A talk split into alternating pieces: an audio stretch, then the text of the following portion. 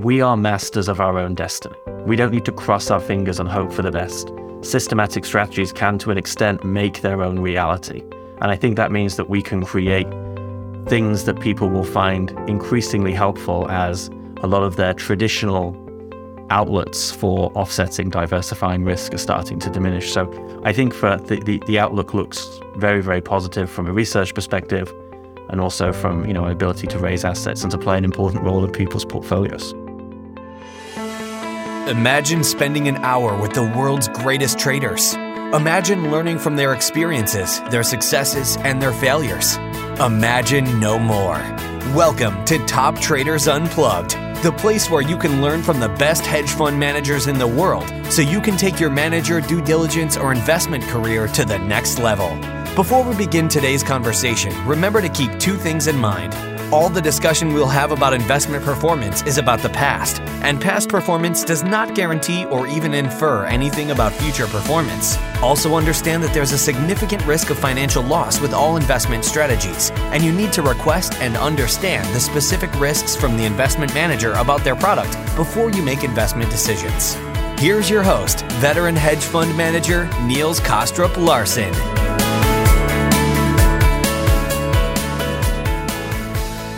Hey everyone, and welcome to another edition of Top Traders Unplugged, where today Alan Dunne and I are joined by Ed Tricker, Chief Investment Officer of Quantitative Strategies at Graham Capital Management, as part of our mini series focusing on the one investment strategy that beat everything else in 2022, namely trend following and managed futures more broadly. First off, Ed, it is great to have you on the podcast. Thank you so much for joining us today, and we really have been looking forward to our conversation. I hope you're doing well on your side of the pond. We are, yes. Um, I will say it's a, a, terrible, terrible day of weather today, blowing a gale and min- minus 30 degrees outside at the moment. So I'm ni- ni- nice and cozy in here talking to you guys, which is uh, much appreciated. Absolutely.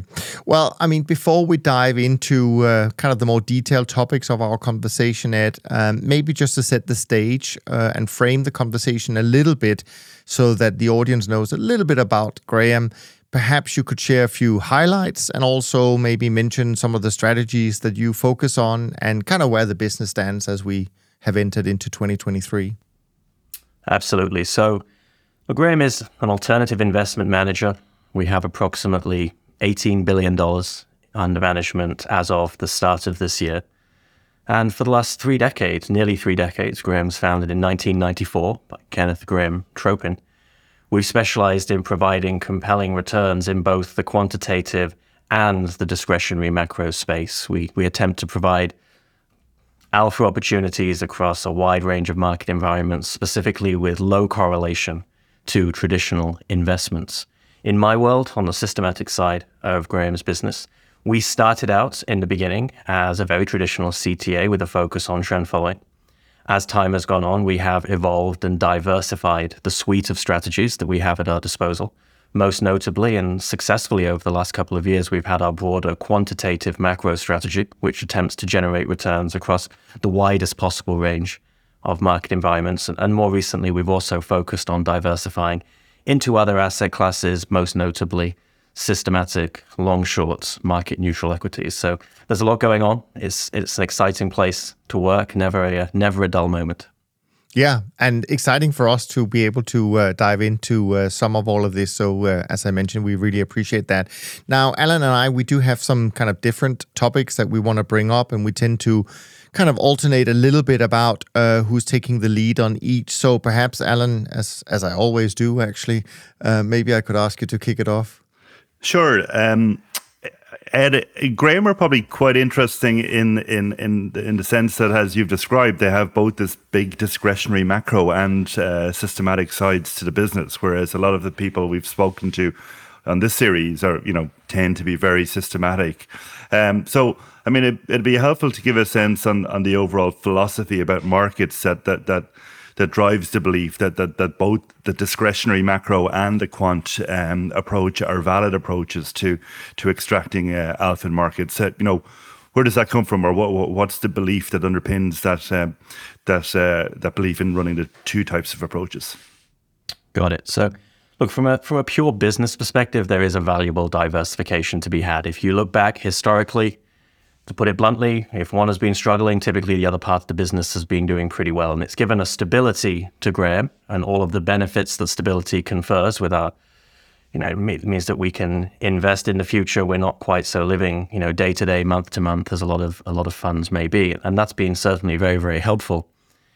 I think culturally it has a lot of very positive benefits as well. If I was to make a a very, very broad generalization, this is sort of unapologetically simplistic a lot of systematic strategies tend to take a relatively simple idea, an idea that has a relatively small edge. And then to compensate for that small edge, they deploy the idea extensively across a wide range of assets. And then they sweat the details like risk management, execution, and so forth, because you need to you need to squeeze every last drop out of the alpha that you have.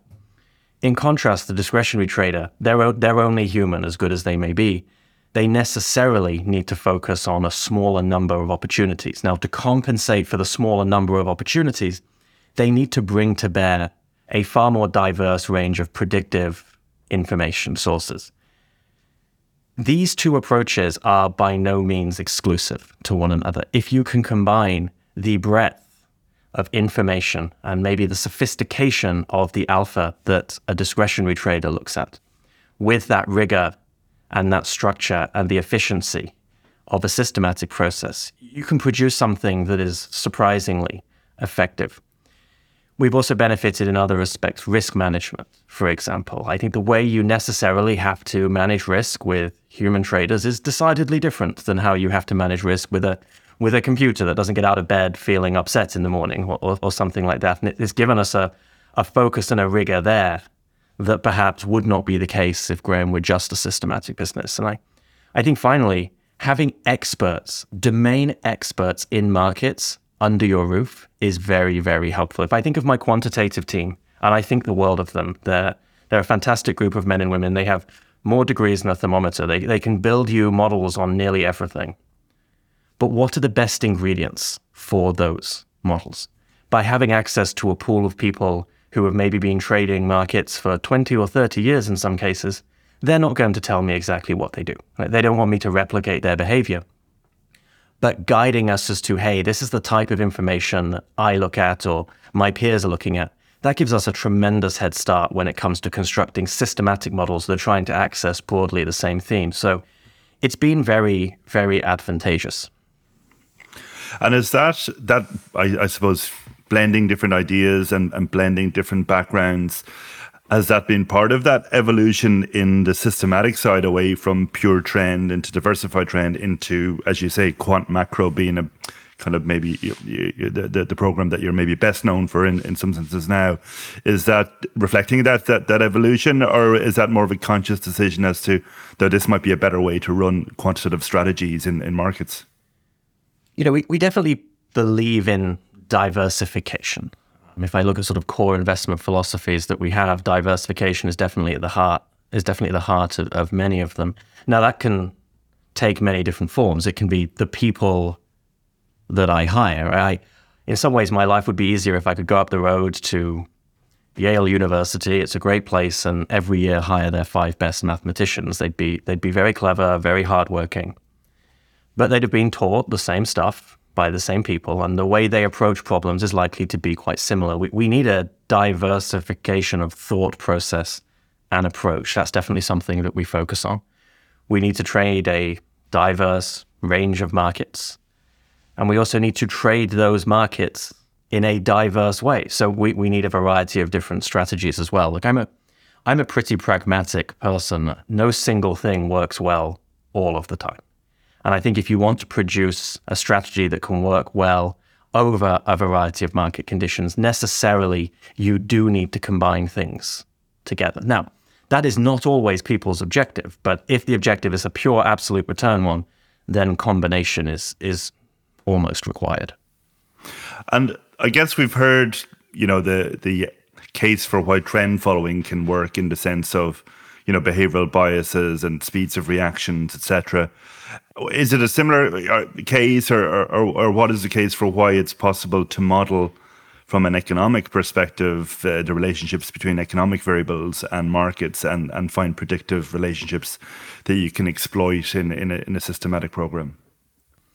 you know, it, it's not trivial, but but certainly many of the the arguments that are made for trend following they they apply to the use of macro data as well. You know, there are some that are that are more straightforward. You can fairly accurately model supply and demand, for for example. Now, you can do that for commodities through and the range of data you can get these days is remarkable. It can range from weather forecasts to people that will drive around the Midwest in a truck and they will check the planting progress of every single field and give you an incredibly detailed markup. And that gives you a good predictor of what the future supply and demand balance or imbalance is, is going to look like.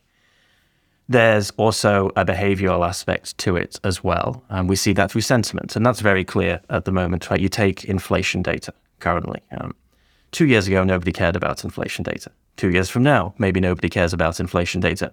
But today, inflation data is all important. Now, curiously, it's not all important in and of itself, but it's being used as a prism through which other macroeconomic data points and relationships of viewed. So good news is sort of bad news today for markets because people are seeing inflation data and they're extrapolating what likely future monetary policy is going to look like. So it's not straightforward, but the markets, the majority of the time, do respond in a relatively predictable way to certain pieces of data because people have expectations around what that is going to lead to in the future. If we can preempt those, and if we can model them, and if we can predict them, then it can be a valuable source of return. Now, I'll be blunt, it doesn't always work. So 2020 was a good example. 2020, the relationship between traditional macroeconomic data and markets completely dislocated. You would have a situation where unemployment was at 10 million and stocks actually looked pretty good. That doesn't make a great deal of sense, and economists would struggle um, to, to explain that one. But that's a good example of why you need a diverse portfolio.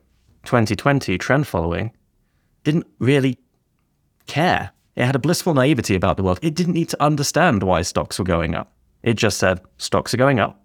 My expectation is they will continue to go up and it will establish a position accordingly. So, by having a range of models that look at a range of different things, they're, they're able to capture the widest possible array of different market conditions. That no single thing, unfortunately, works well universally. Well, I mean, Ed, you mentioned trend following a couple of times there, and you also mentioned in the beginning that that's kind of the roots uh, of Graham. And uh, so I want to maybe focus that uh, on that a little bit. And within trend following, we obviously have also seen uh, a, a, large evolution from the early days. Um, and I think, in particular, maybe after the global financial crisis, uh, that was kind of the next chapter where some managers started to um, you could say diversify within the trend following, but they did it in different ways. And then Cliff Asness wrote a, a, paper last year saying, well, hang on, if we're doing too much diversification in trend, we may not uh, behave like a trend follower uh, to the same extent when trends come back with a vengeance, uh, which they did last year. I think a lot of people did it probably motivated by oh we're all getting compared uh, based on a Sharpe ratio so we have to we have to kind of do something with this trend to um, to fit into the world of maybe institutional investors and how they look at that or consultants whatever it is. I'm just curious from your perspective uh, if you were just looking at your trend uh, following side what you may or may not have done in that area and also whether whether we are being becoming too concerned about Sharpe so that we kind of lose the profile that people really should want from us, so to speak. Uh, I know from a business perspective, it's a it's a hard thing to do, but but from a pure investment perspective, um, what are your thoughts on this? It. And I, I think your your your last point there is is a is a crucial one, right? I, I think we as an industry often lose sight of of how our strategies are are used, and I think it can lead to an unfortunate misalignment of incentives. Many managers want to optimize their portfolio. They want to have, as you said, the highest Sharpe ratio so they can generate the most fees. Is a strategy that is itself optimal going to make the end user's portfolio itself optimal? Almost certainly it is not. In the case of trend following, for example, over the last 10 years, a surefire way of making it better would have been to give it a long bias to equities. Equities tended to go up. By giving a trend follower a long bias to equities, it would have incrementally improved its Sharpe ratio most of the time. Most investors would probably say that's a pretty undesirable property for the strategy to have, given the reasons they have for including a strategy like trend following in its portfolio. So I think it's very important to view your strategies through the lens of how an investor is going to use them. And I think a lot of the time that means producing not just a Sharpe ratio. A Sharpe ratio is, an, is a very convenient average. We need to produce a return distribution. Now, for some people, they just want it to make the most money possible over time, for whatever over time may mean. For others, they're more concerned around a conditional return. They want it to make money in certain market conditions. Now, the type of strategy you'd construct for one is probably quite different than the type of strategy that you would construct for another. My preference, rather than trying to second guess what investors want, is to have a suite of strategies, building blocks, if you will, at my disposal so that you can have, hopefully, a good conversation with an investor and you can start to understand what it is that they want. What is their objective? Now, they need to specify that objective. They can't say, I want something that makes money when markets go down. Well, that is an almost meaningless objective to have. Like, what does go down mean? Does it mean go down 5%? Does it mean go down 25%? Do you mean go down in a week or go down in a year? Does it have to make money every time or make money most of the time? If people can pin down some of these objectives, then we can build a strategy for them that helps meet them. And I think that's so important because the best relationships are partnerships, right? If you can if you can work with an investor to build a strategy that achieves what they actually want, then everybody is going to be happy in the long run. This notion of one size fits all is problematic. And I think it leads to to managers maximizing their own portfolio rather than ultimately maximizing the portfolios of their investors. So I haven't really answered the question, I just realized, but look, does that mean diversification of trend is, is appropriate? Sometimes yes, if done through the lens of what the appropriate objective is. Yeah, no, I think that that's that's a that's a fair point uh, for sure. So what I'm taking away away from your answer is that you have a suite of products, including Pure Trend, but also Trend Plus something. And we've heard from other managers, we've spoken to this idea of having more of a solution approach to to clients and working with them, etc. And I also understand that fully. But if I was going to, I wouldn't say push back on the idea, but if I was going to raise one question about it, and that is do we think, or how do we know if the investors are best at telling us what they really should have in their portfolio? I mean, if you know what I mean, because the way I look at it is let's just look at pure trend. And you have maybe some managers with, say, 50 years of actual data. So you can you can see how it works. And as long as you can um, confirm with the managers that they're still doing pure trend, they're not suddenly doing something crazy, then you have some evidence you can work with, and it should give you a certain uh, idea of. And I completely agree, it doesn't work all the time, but you know how it should work. And sometimes I would think of that as being well, that's pretty good evidence that you can then use as your building block. But once you start asking people for specific product designs, we have to start then relying on certain backtest of ideas, et cetera, et cetera, to give them that. So how do you how do you balance these two kind of a little bit opposing forces, so to speak? Look, it's it's a very good point, and undoubtedly, sort of with with great power comes great responsibility. And I think sometimes if you give people the opportunity to customize something, they feel obligated to do so, and, and that may not always lead to the best outcomes, but just because you have the ability to fl- be flexible doesn't mean you necessarily have to be. I think for for many investors, a standard fund account is sufficient. You know, we have a six, seven billion dollar trend following business with very, very modest degrees of customization. There are a large number of people that look at that and think, you know what, that is right for me. Now, for more sophisticated investors, that could be your large public pensions, your sovereign wealth funds, where they have teams that look like my team, right? You know, they have very, very talented um, analytical uh, teams, those uh, you can engage. Um, they're typically looking for longer term partnerships and relationships. They have a very clear understanding of what their investment objectives are. And then, then I think you can engage um, in that. Look, what you can't do is just give people a bunch of Lego bricks and tell them to just just put them together how you like, and we'll trade it. Don't don't worry about it. You know, there's there's a spectrum, and I think somewhere in the middle is probably the right place to be. Yeah, no, I agree with that. And even though I'm Danish and obviously have a, a, a, big passion for Lego, I have to say there are certain times where Lego may not be the right thing to uh, to give to people. One other thing uh, before I turn it back to you, Alan, and that is this thing about the other point that Cliff Asness raised in his paper was that we should have a we have a dual mandate, you know, absolute returns, but also this crisis alpha, or we should make money when equities go down. What what are your thoughts about what our real quote unquote objective sh- should be or mandate should be? Well, I, I, think that's where the in, in the investors' objectives come come to the fore. Different investors will have a different expectation for what what trend following or an associated CTA strategy should do. Some investors, and all of this depends on their investment horizon, will have a different tolerance for crisis type of returns. Now, I be, mean both in terms of magnitude but also in terms of consistency. I think the consistency is often overlooked. Right? Trend following is is pretty good at producing returns when equities go down. But let's be clear, it is not a put option. It is likely to do well, but we can contrive scenarios. 2020 was a pretty good one where if something changes in a very specific fashion, trend can be a little slow to turn around. So if you want something that's going to make money 10 times out of 10, not clear that trend following necessarily offers that. Now, what does? You're probably looking at some type of tail protection in your portfolio. Now, are you willing to pay the premium associated with that? And this is the compromise that one has to enter into. The way I sort of think about it and sometimes explain it to investors this way is you can think of all strategies as being sort of imbued with two properties. One is their long term return, and then the other is their ability to generate returns in a crisis. And you start plotting these various strategies on a sort of a chart, and you'd see your your put option does great when markets go down, but its long term return is pretty miserable.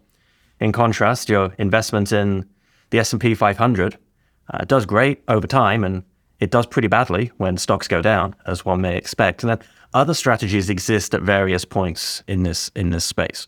There is no single strategy that is bulletproof. Interestingly, you can start to combine strategies together you almost generate like an efficient frontier where some combination of the strategies is actually better than any of the individual strategies themselves. But but people need to recognize that there are necessary compromises that they have to make. But I think different investors will find themselves at different points along that curve. Some people will be willing to have something that works less well but more reliably. That would be true if they are an underfunded pension and they have obligations or they have a very short term investment horizon. If, however, you're a sovereign wealth fund that, in theory, they don't need to care about you know anything for the next 50 years, they'll be like, you know what, I just want to make as much money as I can, and if every now and again it doesn't work as I expect, I'm willing to tolerate that given the rest of my portfolio. So I think that's a good example of where at least a discussion should be had with an investor about what exactly it is that they mean by a crisis. Yeah, no, I think that's a very, very important point. Uh, I'm, I'm glad you raised that. Uh, the other thing I just wanted to ask because I was thinking about it while you're talking. So sorry, Alan. I have one more little thing I want to squeeze in here when it comes to crises alpha. So uh, we've talked about it over the years on the podcast that it, you know in a crisis um, how trend following works. But then once you dig into trend following, what we and and other managers have found is that there's one particular part, and I don't know if you agree, of course, but there's usually one particular part of the portfolio that works better in a crisis, and that's the commodities. Um, and and and, and I, if you agree or if you disagree, um, you do you want to venture into why you think that might be uh, from your perspective as to why other people and and certainly also what I've seen so far is that at commodity the commodities actually play a very important part during a crisis period in order for us to generate those returns. I so this is going to be my statistician's answer here. I I don't agree, but I don't disagree either. I don't see sufficient evidence to argue one way or the other. I think one of the challenges of crises is that we have a very limited data set from which to infer. And I've been constantly lectured over the course of my education that the plural of anecdote is not data, and the analysis of crises necessarily sort of relies on a handful of observations. One could look at last year as sort of a, an interesting point and counterpoint to the commodities argument. a lot of trend followers did very well trading commodities last year. Is it conventional, however, in a crisis for risk assets for agricultural and energy commodities to spike in the way that they did? Somewhat unusual in an environment where equities are going down for energies to go up as much as they did. Now, that was because the specific cause of this crisis led to a huge appreciation in energy prices. Now, had that energy move not occurred, because rather than Russia invading Ukraine, we'd seen a war in some non commodity producing part of the world. Could we have seen the sim- similar declines in risk assets without the corresponding boost that we saw in wheat, in energies, and so forth? Maybe. And then returns may have looked decidedly different. So, commodities 2008, 2022 have been friendly to trend followers. I'm not sure that one can rely on them always being so.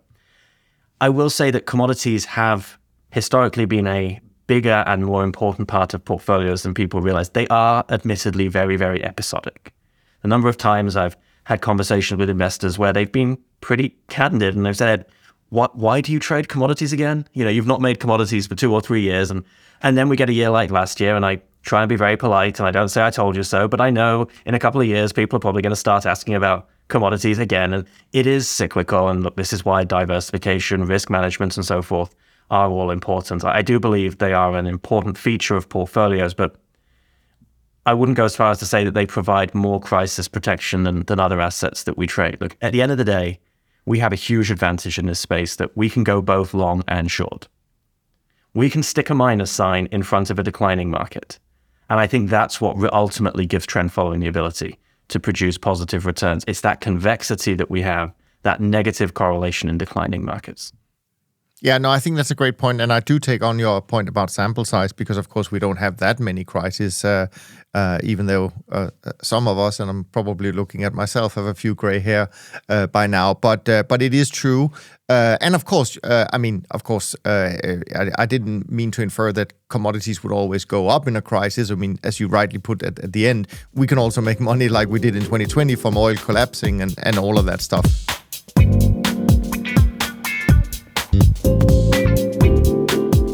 Alan, I'm going to be quiet for a few minutes now and turn it over to you. Well, I just wanted to follow up on this topic because I think it's really interesting. Um, the whole kind of idea of building blocks and I guess how you know how you use them maybe depends on on what type of investor you are. Um, but maybe just to delve into a little bit more, like if you think, start from the premise of an investor holding a 60 40 portfolio. And, you know, in the industry, we're always telling people, look at managed futures, look at global macro for diversification. So, you know, if take, for example, a, a typical kind of private investor, say with a 60 40 portfolio, or, or, maybe any type of investor, and you were going to add something, would it be trend following, or would it be trend with capped equity beta, or would it be trend?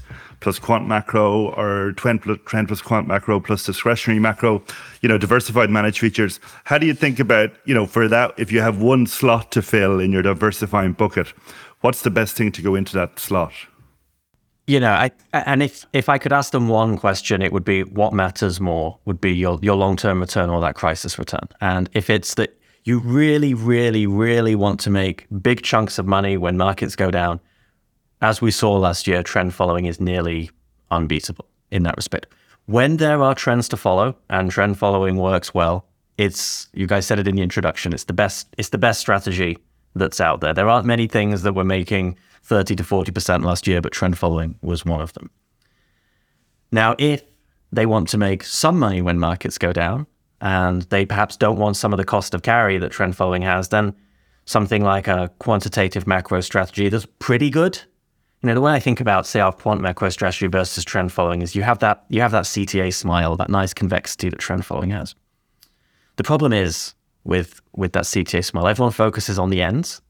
They're very exciting when you make lots of money, but they don't happen that often. What you live with day to day, month to month, year to year, is the bit in the middle. And for trend following, the bit in the middle isn't quite as exciting. So for some people, what they want to do is they want to take that smile they flatten it out a little bit. It's not a frown, but it flattens out a bit, but it lifts up. So on average, it gets a little bit better. Now, conditionally, it's not quite as good. different people have different wants, needs, objectives, and so forth. They're not radically different, frankly, um, but it's always it's always a worthwhile conversation to have. Yeah, and it, you know, if you think about it, you know, in, in terms of the types of things uh, you can do to kind of generate a bit more crisis alpha, you know, if that's your the bent you want to bring in. Some, some of the suggestions are, you know, capping the equity beta could be one, or trading faster is another. So you're more responsive. Um, what do you think in terms of the mix of things you can do so the portfolio can be more crisis alpha orientated? Obviously, buying puts would be the, is the ultimate, but that comes at a big cost. So, so what do you think is the most effective way there of, of achieving that? Like I think you've, you've just sort of described the spectrum there nicely, right? At, one at one extreme, you've got those, those puts. They're going to work unless unless you really screw them up. They're, they're going to work, and they're going to be you know going to be very glad that you had them. You're going to hate them nine years out of ten. You know, at the at the other extreme, you can you can tweak your models a little bit. You can speed them up. Now, that has historically come at a cost. 2020 was a, was an instructive example. You know, we took a good look at our portfolios to say, what would we have to do to make our trend portfolios consistently make money in a March of 2020 type equity decline. And we can do it. We can speed them up to a point where we would very consistently generate positive returns. It would have been terrible for the 20 years up till that point. And interestingly, it would have been pretty terrible ever since. So you have to be careful in that over optimizing to a crisis, you're not resulting in a portfolio that is unlivable the rest of the time. Then there is that middle ground. Something like reducing equity exposure is interesting because, look, if you don't have it, uh, what's the problem with trend following? The problem with trend following is that is inflection points. There's a path dependency. So if markets have gone up a lot and then all of a sudden they go down a lot, it takes a while to turn around. By not having that long exposure, you turn around more quickly. It's sort of analogous to speeding up the system. Um, the problem is you do incur an opportunity cost along the way. Now, Historically, that opportunity cost has been about equivalent to the diversification benefit that you get. So it's really been it's really been a wash. One could argue that as fixed income is no longer the reliable friend it once was. I think probably that calculus has improved somewhat. Um, there's probably a little more utility to a capped beta version of trend following, for example, that looks a little bit more like fixed income used to. But again, I, I keep going back to say I think there is no there is no one size fits all one size fits all solution. And these are the types of conversations that you need to have. Now, for a lot of people, they are going to say, look, I don't care. Just tell me what I should, just tell me what I should do. And I, I think for the majority, the, the sort of regular version of trend following is sufficient.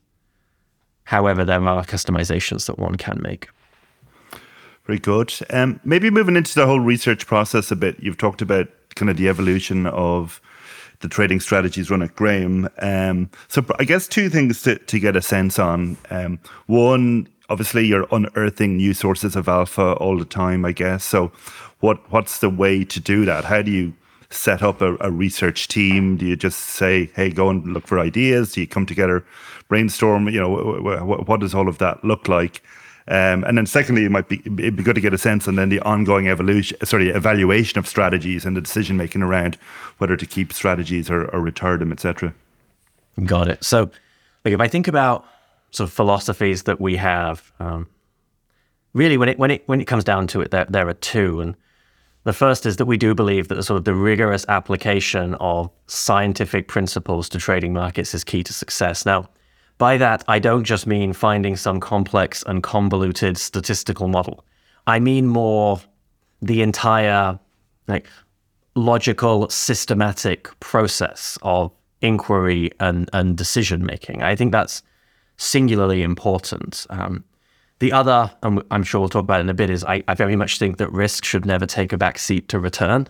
Um, and that does enter into our research process to some degree. But we try and take the best parts of the scientific method. Right? Um, you start ideally with a, a clearly articulated hypothesis, like this is why we're doing this. This is why we expect it to work. It is informed by some expectation, some econometric theory, whatever it may be. That hypothesis should be testable so that you can then take that idea, you can flesh it out, you can conduct research on it, you can run tests, simulations, you can accept, you can reject, and so forth. Peer review and transparency. are very, very important. Um, very rarely has a wonderful strategy been developed by the the lone person locking themselves in their office and emerging victorious six months later, clutching a piece of paper with a with a fantastic result on. You know, you need your peers to help you in this process. I think one of the privileges, frankly, of working somewhere like Graham is I'm surrounded by a bunch of people who can do things that I can't do, and I learn things from them, and it makes me better at my job, and I, hope it makes them better at their job. And I think that's important. We employ all of these hyper educated people, and you don't want their their education to stop the moment they walk through the door. What a, what a sort of damning thing that would be. Um, so we, we very much believe in collaboration. Now, collaboration, and I'd include innovation in this actually as well. They're not things that you can mandate, unfortunately. I can't stick a motivational poster on the wall to encourage people to collaborate. They're just not going to do it. Um, you, you have to create an environment where you foster that, you encourage it, you reward people that do it, you you punish people that don't, because having that collaboration, as I said, that include the the innovation in there as well. That's very important to this process. So I rely on the entire team to be responsible for idea generation. I don't have a monopoly on good ideas. I'm I'm sure you know my, my guys would, would agree very much with that. Um, everybody's responsible for coming up with new ideas, and then we will start the rigorous process of of testing them, and that's done very very publicly where would the ideas typically come from? Would it be from academic journals or just observing the markets or you know, you heard somebody else is looking at something, or you know, is is it that type of thing? It's any and all, right? The, the reality is, and look, woe is me. This job is is very difficult. It's not getting any easier. Um, the easy the easy stuff has been done. It's been pretty pretty picked over. So you you can't be dogmatic and overly selective about where good ideas come from yes, academia is a reasonable source. You can you can have conversations like this, conversations with investors. It can come from observing markets. You know, you have to cast a pretty wide net. Now, in doing so, efficiency becomes very important. It means you have to try and churn through the bad ideas pretty quickly. So if you can have a framework where a rapid prototyping is possible, it means that you can start to sift through these things more quickly. Now, you have to be mindful of multiple testing and all the other overfitting problems that come with that. You can't just throw stuff at a wall and see what sticks. Um, but, but having a, an efficient framework is certainly very helpful. And then in the second part, in terms of strategies that have worked for a while and then start to perform less well or, or, or perform poorly, you know, from, from, from being on the other side, you know, speaking to investors, they often evaluate managers like with a three year time horizon. If you're underperforming, there's there seems to be this view. Okay, maybe that's the, the time frame to, to give a manager in terms of. Um, I, am I'm thinking that, that your your time frame is probably a bit longer than that in terms of evaluating strategies, but give us a sense on how you, you make those calls, which effectively ultimately are, are, are, are, value judgment calls. They are. Look, and I think the process for inclusion and exclusion, that they're sort of equivalent backwards, but but the same. I think I think systematic strategies are imbued with a certain advantage here, which is that their behavior is ultimately codified. Now, what does that mean? That that means that we can have a pretty good view of their conditional expectation in the sense that you know with a high degree of certainty how they are going to perform under a certain set of market conditions. Like I know that if markets go down a lot, trend following is going to get short and it's going to make money. Now, what I don't necessarily know is are markets going to go down a lot? But this very clear view of conditional performance does give you a lens through which to assess strategies. Like if there were lots of trends to follow and trend following performed poorly, that is a very different scenario than if markets went sideways and trends performed poorly. So I think using that lens of expectation that you should have with a systematic strategy, because they're not a black box. We should be able to explain to a certain degree the type of behavior that's expected. I think that is a very useful tool.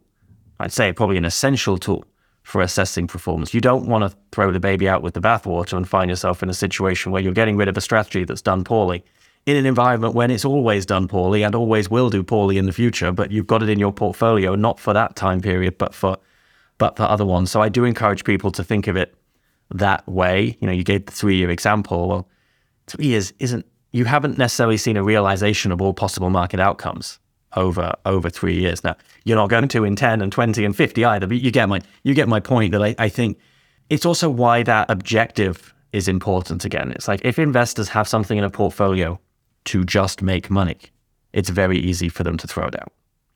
If, however, they have it in the portfolio to make money when markets do X, Y, and Z, well, they, they can start to use that as an assessment tool as well. So the objectives, I think, are, are very important when making decisions about inclusion or exclusion of a strategy in a uh, in a portfolio. And maybe just one final one on this. I mean, the whole idea of kind of shifts, regime shifts in markets, and markets starting to trade differently, and maybe a sense okay, the way the markets have traded in the last few years is maybe maybe different than the previous 10 years. Obviously, we've had much more volatility in macro variables anyway, in growth and GDP. But you touched on the kind of March 2020 or Q1 2020 and how those kind of breakout systems, fast breakout systems did really well and they had done badly for 20 years or whatever, 10, 20 years. If those systems did well, say for two years, or, you know, how long would it take for, you know, for you to start to say, actually, maybe there's something changing here in how markets are behaving. Maybe these things should be in our repertoire on an ongoing basis. Um, hard to say uh, specifically, but would it be kind of a two, three years of kind of recurring performance, would you say? So, look, I think you've touched upon one of the biggest challenges that systematic managers face at the moment, which is that everything we do is predicated on an extensive analysis of historical data. I don't know what the next five years are going to look like, but I'm pretty sure they're not going to look like the last 10. And, and what does that mean for the way we construct models and the way we build portfolios? The best trend following strategy that you can simulate today over the last decade still goes really, really long fixed income most of the time. But we all know that fixed income is not going to play out in the future like it has done in the past. So, so what do we do about that? Now, I'm very hesitant to make a judgment call personally. I would always rather try and systematize this decision making. And an area of research that we focused on extensively, really for the last five or six years, and I will admit somewhat fortuitously because my, my thinking around this has evolved somewhat, is to make strategies that are adaptable, strategies that can learn by experience and that can adjust their behavior depending on the prevailing market conditions. We started this originally because we wanted to remove the dependence on a human expert, good as they may be, for parameter selection. So you take something like trend following, there is no single speed that has historically been the best. So ideally, you build a model that could speed up and slow down as the market conditions change. And that is to try and reduce the overfitting problem sitting here today at an inflection point for many markets, that actually seems like a pretty good idea in the sense that it allows us to contend with a wider range of potential market outcomes. Like, we don't know what's going to happen, but we can build a strategy that we will be able to adjust come what may. And I think a strategy that can do it incrementally rather than having to have a team of people sit down and try and decide, oh gosh, I think it's time to start trading faster I think to do it in a systematic, process driven, algorithmic way is likely to be more robust and resilient and to be more timely and to do well across a wider range of market conditions. Now, this isn't just something that's unique to, to trend. I mean, you know, we take inflation data, we, we spoke about it earlier, very important today. Two years ago, it wasn't important. Two years from now, who knows? Maybe it won't be important again. Having strategies that can pick up pieces of data and then put them down when they're not relevant again, they should be able to do well across a wider range of conditions. They may not be the best in any one of them, but they'll do well on average across a much wider range. And philosophically, that's how we started thinking about this this challenge of this inflection point, this changing behavior. Um, rather than trying to predict it, let's build models that can react to it in a timely way.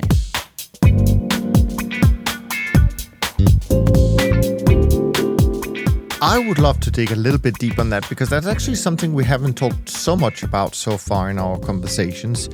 So, recalibrating parameter selection, doing it systematically, I, I'm in big favor of that. I think that makes a lot of sense. Can you give us, uh, without giving obviously any secret sauce away, can you give us a sense of how, and if we just look at I think it's easy for people to conceptualize just look back periods as a time frame, right? It's much more uh, difficult if you use other types of parameters. Let's just look back. C- can you give us an idea of how big of a sandbox do you then allow your models to look at in terms of finding these parameters? And also, how often do you want it to go in the sandbox to look for these? I mean, how how do, how do we think? How do you think about these things? Got it. So let's take a, a prototypical trend following model as an example. And frankly, nearly every trend following model under the sun is a function of recent returns, and it takes a position tomorrow depending on what the recent returns have been. And if you have a very large look back, it means that what happened yesterday is relatively unimportant. It may be one of 100 days and it gets diluted down. Therefore, the model is slow because it's not reactive to yesterday. In contrast, if you look at 10 days of data, then yesterday is actually quite important and the model is relatively reactive to yesterday and it's, and it's fast. We can control the speed of a trend following model by controlling the amount of data that flows in. You can think of it as having a, a tap or a valve that you turn one way and lots of information floods in and the model slows down, or you tighten it, restricting the amount of information the model flows comes in and the model speeds up. There are a relatively large number of statistical techniques that will do this. Um, these are very common in the field of signal processing. You think a Kalman filter essentially does this, and many other bells and whistles. Um, ultimately, a lot of these techniques fall under the broad world of reinforcement learning. In essence, they make a decision. And they say, today I'm going to set my valve here, and this is the amount of data that's coming in. And then tomorrow they say, how did I do? And if they let in the perfect amount of information and no other decision would have been better, they say, well, it ain't broke. I'm not going to touch it. I'm going to walk away and let it do what it's going to, going to do. If, however, there would have been some alternative course of action that would have been more beneficial, perhaps it would have been better to have been a little faster. They will incrementally turn that valve to speed up. And then tomorrow, they'll repeat. And that is the process by which these models will update their view. It is much better to do things in a continuous fashion than it is to do things in a discrete fashion. So the traditional way of doing things like this would have been to say, hey, here are half a dozen models. Tell me which one is best. Discrete problems are bad. Discrete problems mean that a very small change in what goes in can lead to a very big change in what comes out. And you never want to see that. So doing it in a continuous way is definitely advantageous. Now, I've made it sound very simple as with many things that sound very simple, surprise, surprise, it isn't. So while it feels like I've given away all of the secrets, far, far from it, but that's the framework under which these things operate. Now, in terms of the range, you do want to be sensible, right? You, you know, we the way we thought about it is well, historically, you know, you go back to you know Graham's early days, we'd have some trend following models that would look at trends that last for a few weeks, and you'd have some trend models that would look for trends that last for many months that feels like a pretty good range to give this model, like as a max and a min. And then we'll let it learn its best way as to what it should be doing. You don't want it to flip flop positions every day. You don't want it to grind to a halt. I mean, one has to be mindful that anything that can learn can learn bad habits, and you want to try and prevent that. Um, but that that process of sort of positive and negative reinforcement is how we found it's good. It, it, that's a good technique for these models to use. Yeah, no, I think that's a that's actually a great way of explaining. I really appreciate that. There, there's one other thing I wanted to ask you uh, in in this area before jumping to another point, and that is, so I think most people can kind of think about or, or have a good idea of this idea with in terms of time frame when it comes to signal generation. But there is other uh, th- places within our strategies where we use time frame and look backs, and that's kind of when we look at volatility, when we look at correlations. And I was going to ask you if you could talk a little bit about that in, in a sense, because very often these things don't change as maybe as much as one would think. But then we got into a regime, for example, where you know volatility got pretty compressed uh, by central banks, and then you thought, well, if I kept using what I used to use, that might give me some huge exposure I'm not that interested in. So that may not actually be, and, and maybe it is, uh, of course, on, on your side, something that happens completely automatically as well. I don't know, but but do you do you approach this part of the of, of the quote unquote lookbacks when it comes to correlations and and uh, volatility? Do you approach that differently than when you look at just sort of signal generation? Absolutely. Look, it's a it's a great question. I I, I mentioned how one of our sort of key philosophies is that risk should never pay, take a backseat to return, and volatility is a great example of that. Virtually every CTA strategy that you will ever see will take positions inversely proportional to asset volatility. Their ultimate position will be their signal divided by the volatility. That means that volatility is a first order driver of positioning that is as important as the signal. I'm going to venture to say that people, on average, have probably not spent as much time looking at volatility and measuring volatility as they have tried making and predicting market returns, but they are of equivalent ultimate importance. Our philosophy with risk management has been and continues to be we want to be as contemporary as possible. Let's get the most up to date estimate of market risk that we can we will then work out what to do with it. We will give it to a portfolio optimization. The portfolio optimization can elect not to react to it, but let's at least present it with the most contemporary view that we can. We typically measure volatility over the course of a few weeks. Correlations, a corresponding measure, a little more difficult. Right? There's more of them. Um, there, we're looking at a month or so. I very much agree with you that volatility has become more volatile, and a good response to that is to speed up your estimates. Um, we've also seen the opportunity cost of sometimes not adjusting for different volatility regimes. Now, some of this is slightly fortuitous, but we spoke earlier about the benefit that commodities had on many trend portfolios in the first quarter of last year. But not everybody did so well. And one of the reasons is because of volatility. And you have to wind the clock back a little bit, but the day after Thanksgiving of 2021 it was a pretty miserable day for us. But there we go. Yeah, nod, nodding heads. We all we all remember it. I think crude oil fell about 13% in a day. Not great. Markets were very illiquid. Everybody was on holiday and so forth. Crude oil moves 13%. Everybody's volatility estimates go up. Everybody's positions come down. Now, here we are, February of last year. War breaks out in Ukraine, the price of energies goes up dramatically. Depending on the volatility lookback you had, is going to radically impact the size of the position that you have. If you're using a one month volatility, you've completely forgotten what happened in th- over Thanksgiving, and your positions are probably going to be pretty big, and you make a lot of money when energies go up.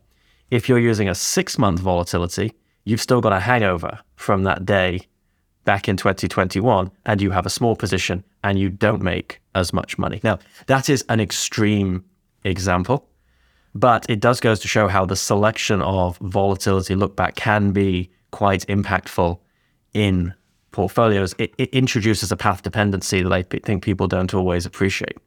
I mean, volatility was certainly very helpful to our space last year. I think one of the reasons that trend followers in particular were able to do so well is that they made money on relatively big positions early in the year and they lost money on relatively small positions late in the year. And that's because volatility increased significantly over the course of the summer. Exposures were reduced because of that inverse scaling. And in effect, volatility functioned like a take profit. You don't always see that. That is, in fact, very, very rare. But the way volatility evolved over 2022 was very, very advantageous for trend following positions. That's why you can see trend followers that were long energies all year, yet energies were flat on the year. And it's because they made lots of money on big positions and then lost a little less money on, on smaller positions. So volatility is very, very important. And I do think it's something that people don't always pay sufficient attention to.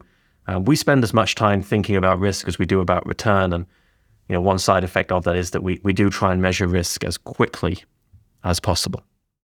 Yeah, I mean, I, I just can't help not asking you then the follow up question to this because we have some very good friends of the podcast um, and people I've known for decades, and they have a different view on position sizing and uh, believe that you can and should uh, stick to the original sizing of the position. You should have your stop as your way of uh, managing your risk and that this allows you to make more money on those 5% outliers and that over time is a better approach in their view and that's perfectly fine. Now clearly you have a different philosophy but i was wondering if you had a way of, of, of maybe voicing why you think that doing it dynamically is better because in some ways you could say that if you look at people with a long-term track record that's done one has done static the other one has done dynamic maybe there's not that much of a difference in the long-term returns maybe there is i haven't done the, the detailed analysis but but but I'm just really curious because you said you spend so much time thinking about volatility. You might have a much better explanation than I've ever heard. So I'm just really curious about this. Look, I, I, I can't I can't guarantee that. Um, but the way I, the way I think about it is, look, if you want to run at a variable level of risk, as a precursor, don't you necessarily need to run at a constant level of risk and then modify it in some way? I feel that people often come at it backwards. That they that they say, "Oh, look, our portfolio runs at a different level of risk," and we found that that's in general a pretty good thing. To me, that's slightly unsatisfactory. Ideally, you'd say, "Here is our baseline. Here is our market timing signal that we have, which we think we have a way of saying that our models." Know that this is going to be a good opportunity for our strategy. Therefore, we're going to take more. That is the implicit assumption that is being that is being made here. I will say that the timing of systematic strategies is notoriously difficult.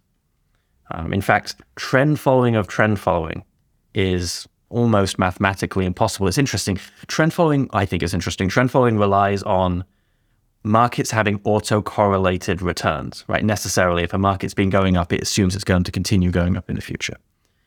Once you apply trend following to an auto-correlated set of returns, it actually destroys the autocorrelation. So you can't then trend follow the trend following. Similarly, you can't mean revert it. So timing is difficult. There's also a big asymmetry here. And as we've seen in a year like last year, trend following, when it works, it works very, very well. It tends to have a very heavy right tail. And then when it loses money, it kind of loses money slowly. That's a bit of a problem from a timing perspective.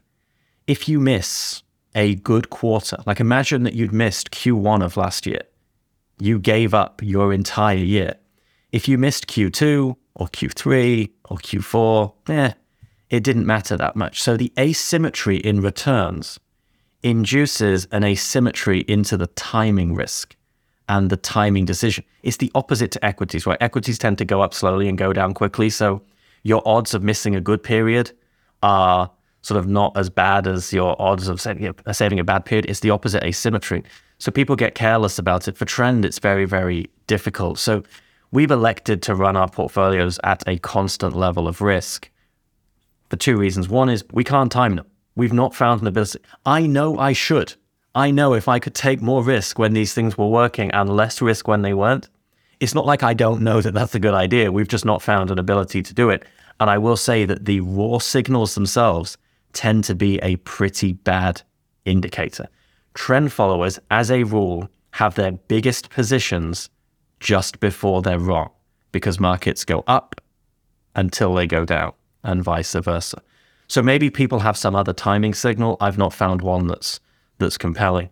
The other reason is that we found that investors like to have a known quantity. If you've got something in your portfolio because you want it to have a certain protective property, you don't want to wake up one morning and find it's running at half the leverage that you thought. It's like only insuring the bottom floor of your house, right? You, you, they like knowing that there is a consistent volatility of returns, particularly if they're using it for some protective properties. So part of it's pragmatic. We, in a sense that we can't, and and the other has been a, a business and investor led reason.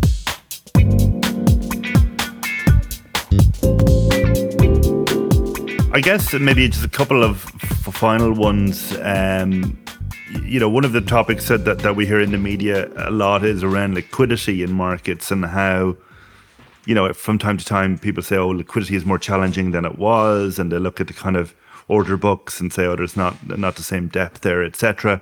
And then, you know, periodically we've had a f- kind of kind of stressed conditions in markets like in treasuries in March 2020, etc. But from your perspective, you know, do, do, you agree with that, or do you think markets are as liquid and as uh, easy to trade? I mean, easy in the sense of an execution sense as as they always have been. Yeah. So, Look, it's a good question. Graham's not. We're not small, so we definitely have to think about you know what we're what we're pushing through the market. And I think of liquidity as you know, can you do the trade you want at the size you want, at the time you want, at the price you want? You need to consider all of those different aspects. So volumes tell you part of the story, but not all. Bid ask spreads tell you part of the story, not all. Order book liquidity you mentioned tell you part. Yeah, you need to build up a sort of nuanced picture of these things. Um, when you boil it down, I'd say liquidity is good, not great. It's not what it once was. It's not something that is keeping me awake at night. Um, we have had to modify the way that we trade. Now, we, we always are. I mean, it's always an evolutionary thing. Um, I would say that last year markets were a little less liquid. Um, we normally, in that type of environment, would want to slow down trading, right? Because ultimately, there's always this push and pull of taking liquidity, which is expensive but reduces the opportunity cost and market drift. Or you can trade slowly, which is cheaper, but you run the risk of the market disappearing away from you.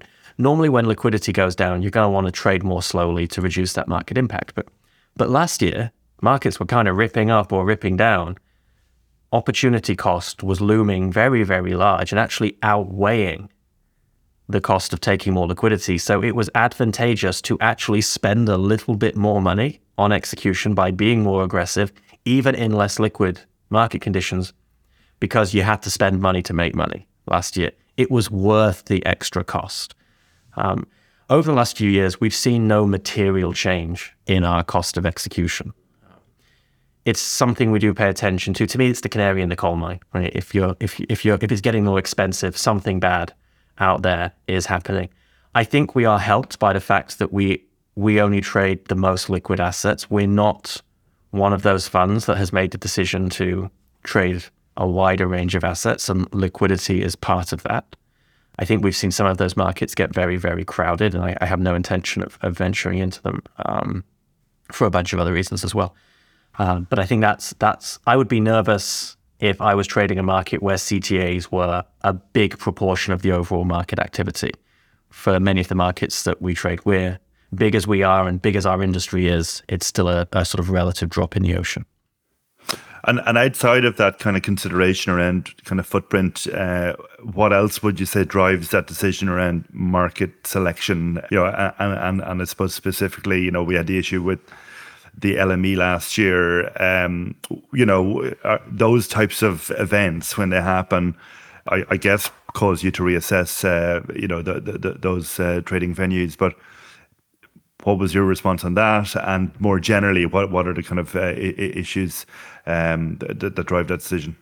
So, when I think about the logic of expanding the market universe that you trade. I guess when it comes down to it, you need one or both of two things to happen, right? You either need to see a diversification benefit, diversification improves your risk adjusted return, or you need to be able to generate higher returns in these new markets than your old markets. One or both of those things necessarily needs to be true. I guess other than it sounds cool, I guess that could be a third reason, but let's let's not be cynical and assume people do it for that reason. The diversification argument, I'm sorry, it doesn't hold up mathematically.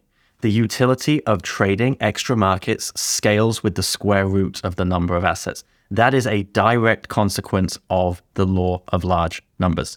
In the best case scenario that assets are all uncorrelated, and they're not, then the best you're going to see is that your risk adjusted return is going to increase with the square root of n.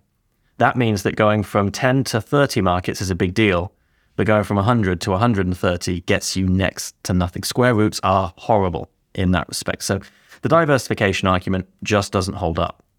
So at that point, you're saying you can make more money in these markets than you can your existing ones.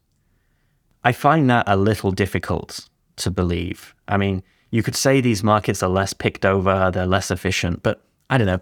You're not getting in a Toyota Land Cruiser and driving across a desert to access these markets. You're just electronically accessing a different exchange. I mean, the, the barrier to entry is so low that it's difficult to see that the efficiency argument is is that great. And then maybe they do a little better, but are you just being compensated for some illiquidity premium that you know we were just talking about? So I've not found the argument for expanding the market universe to be compelling from either a diversification or a return perspective. And I'll be honest, over the last five years, I felt a bit like was it King Canute standing on the beach, yelling at the tide not to come in because it felt like everybody else was doing it. Uh, I don't think it's been detrimental to our returns. I think, in fact, last year we can run parallel versions of our strategies that trade loads of different stuff, and they wouldn't have done anywhere as nearly as well as as as the market selection that we had. So it's ebbed and flowed, but over time, it's it's washed out to be to be generally, I think, a good a good thing. And we've not had the operational headaches and so forth that that come with it. So we're not going to expand the list just because we don't see any compelling reason to do it. You mentioned LME. Yeah, that was that was fun. Um, not something that I thought I would see. We only trade copper, aluminum, and zinc on LME. We don't trade nickel, so we weren't impacted. I mean, it gave us pause for concern about the LME as a viable trading entity. That's for sure, but we were not directly affected um, by what we saw. I mean, the LME have pledged to change. Um, I will admit that I'm a little surprised that we haven't seen competing exchanges start to offer similar products because I think people would jump at the opportunity. Um, but we'll we'll see. Can I just quickly ask Ed, how many markets do you trade? Because I'm not uh, fully aware of that. So in our trend strategy and our quant macro strategy, we trade 55 markets exactly. Very cool. By, by the way, I did like your explanation here because it's uh, it's rare that you hear someone uh, make the argument, uh, which I happen to agree with, um, but not that many people would say that because it sounds easier to say, well, if you trade more markets, you have more opportunities to find outliers. So therefore, it's a better thing. But uh, I kind of stick with your point of view as well. Alan, do you have uh, more uh, you wanted to ask? Just maybe one one final one. Um, I know we're, we're, over in time. It's kind of around the uh, discretionary decisions, even in the you know running systematic portfolios. And I guess Graham has a discretionary business anyway, so there's always kind of consideration of of um, you know uh, making discretionary calls. But one thing that I thought about, so we haven't really discussed with anybody else, but if you go back to March 2020 and that period, one of the themes that came up is that managers were starting to think about whether they should stop trading at all because of the risk of exchange closures. And um, so maybe what was what was the discussions like in Graham at that time, and you know what. You, what what kind of events would you know would, would cause you to say okay we need to actually stop trading the portfolio or significantly cut back on risk for various kind of random kind of uh, risks? Yeah look it's a good it's a it's a good question. We i have a very deliberately broad criteria for discretionary intervention in a systematic strategy and that is there has to be something going on that the systems can't comprehend. Now just because the definition is broad doesn't mean it's widely applied. Um, I can count on the fingers of one hand the number of times in my 12 year career at Graham we've made a discretionary intervention in our systematic strategy. So it's it's very rare. But systems, they can't comprehend everything, right? If a market moves a lot, they can understand that. They've seen markets move a lot historically. If volatility gets high, they can typically understand that. But what if there is a counterparty risk, as you described? A counterparty risk is not an input into our daily systematic process. Um, what if there is a very hard asymmetry introduced into a market, a pegged currency, a short ban in an equity market, for example? Well, systems typically assume a symmetry of returns, and you don't want to see a situation. We saw people come unstuck with the Swiss franc right a few a few years back um, for that reason. So those types of things that the systems can't understand, those are reasons that we would maybe have to pull a market or even an exchange temporarily. Then there are ones that are a little bit more sort of nuanced, I guess. Um, you know, what if volatility is increasing even more quickly than our models can comprehend? Or what if there is a well telegraphed macro event on the horizon, a referendum or an election? The systems don't necessarily know about that. One, I think, interesting feature that Graham has um, is we do have a daily risk committee meeting. I don't. I'll be honest. I don't love being in meetings. and I don't love being on committees. But this is something that I do actually find is is valuable. And at nine thirty every single day, the firm, senior people at the firm, sit down and we review positions and changes in positions across our whole business, discretionary and systematic, and where they have changed. We want to understand why. And a lot of information filters down from the discretionary traders because they have these very short term market views. And we can use that to help inform the decision making on the systematic side if we identify something that we need to be mindful of, we can then run a series of stress test scenario analyses and so forth. But I think that the rigor of that daily process is something that is relatively unusual, particularly when coupled with the domain expertise within the building. I think if we were if we were just a systematic business, I'm gonna I'd, I'd struggle to say hand on heart that that's something that we would we would have the diligence to do. Um, so I, I, think it's a very useful um, a very useful function of Graham's broader broader trading experience. Fantastic. Yeah, no, I just got two uh, questions left uh, that I wanted to ask you about, um, and these are all kind of uh, kind of different type of questions. And uh, because we ask we ask all all people on on on this uh, series about the same, and and that is and and this is a little bit specific again back to trend following, and that is. Uh, what's the one thing you hear about trend following that you disagree with the most? Apart from the fact that it's dead, because I've heard that it's dead so many times over the last years, I think it's that it's that people can time it.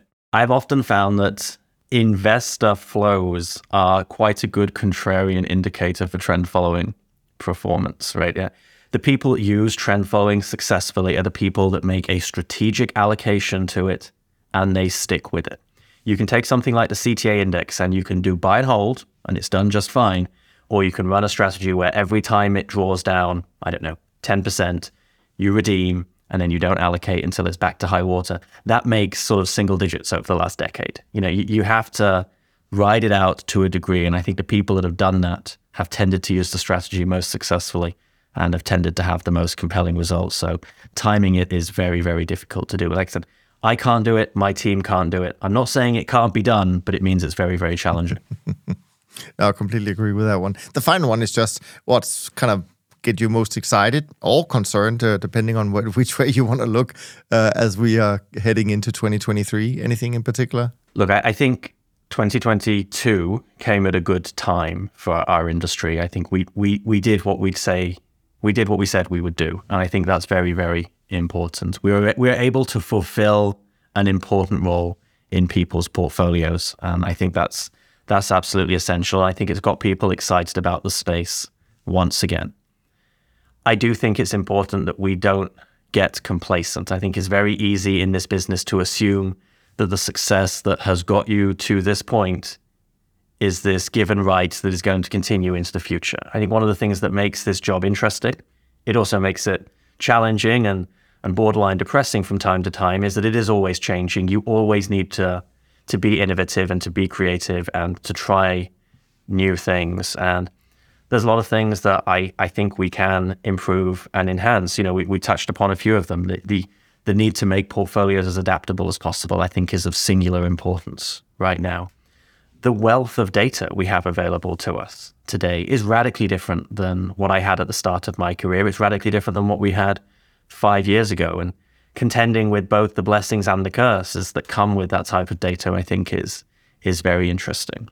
We're seeing a pool of people who, for the first time, have the necessary skills to do this job. There was a real drought of talent for many, many years. It was a combination of inadequate supply and too much demand. To a certain extent, we've seen demand lessen. But we've also seen that there's a lag, right? To go to university, to study a postgraduate degree, it takes time. We're now seeing people come out with the type of skills that we really look for. And, and that's, that's great. That's uh, sort of been a bit of a revelation for us as well. So I think the outlook looks good from that perspective. And I, I think investors are becoming acutely aware of the importance of diversification in their portfolios. They, for a long time, they had bonds, and bonds were great. They made you money, and they went up every time stocks go down. Well, now bonds are losing money and they're losing money when stocks go down. And I think people recognize the need not for passive diversification in their portfolios, but active diversification. And we can create that. We joked earlier about we can stick a minus sign in front of something, but that becomes very important because it means that we are masters of our own destiny. We don't need to cross our fingers and hope for the best. Systematic strategies can, to an extent, make their own reality. And I think that means that we can create things that people will find increasingly helpful as a lot of their traditional outlets for offsetting diversifying risk are starting to diminish. So I think for the, the, the, outlook looks very, very positive from a research perspective and also from, you know, ability to raise assets and to play an important role in people's portfolios.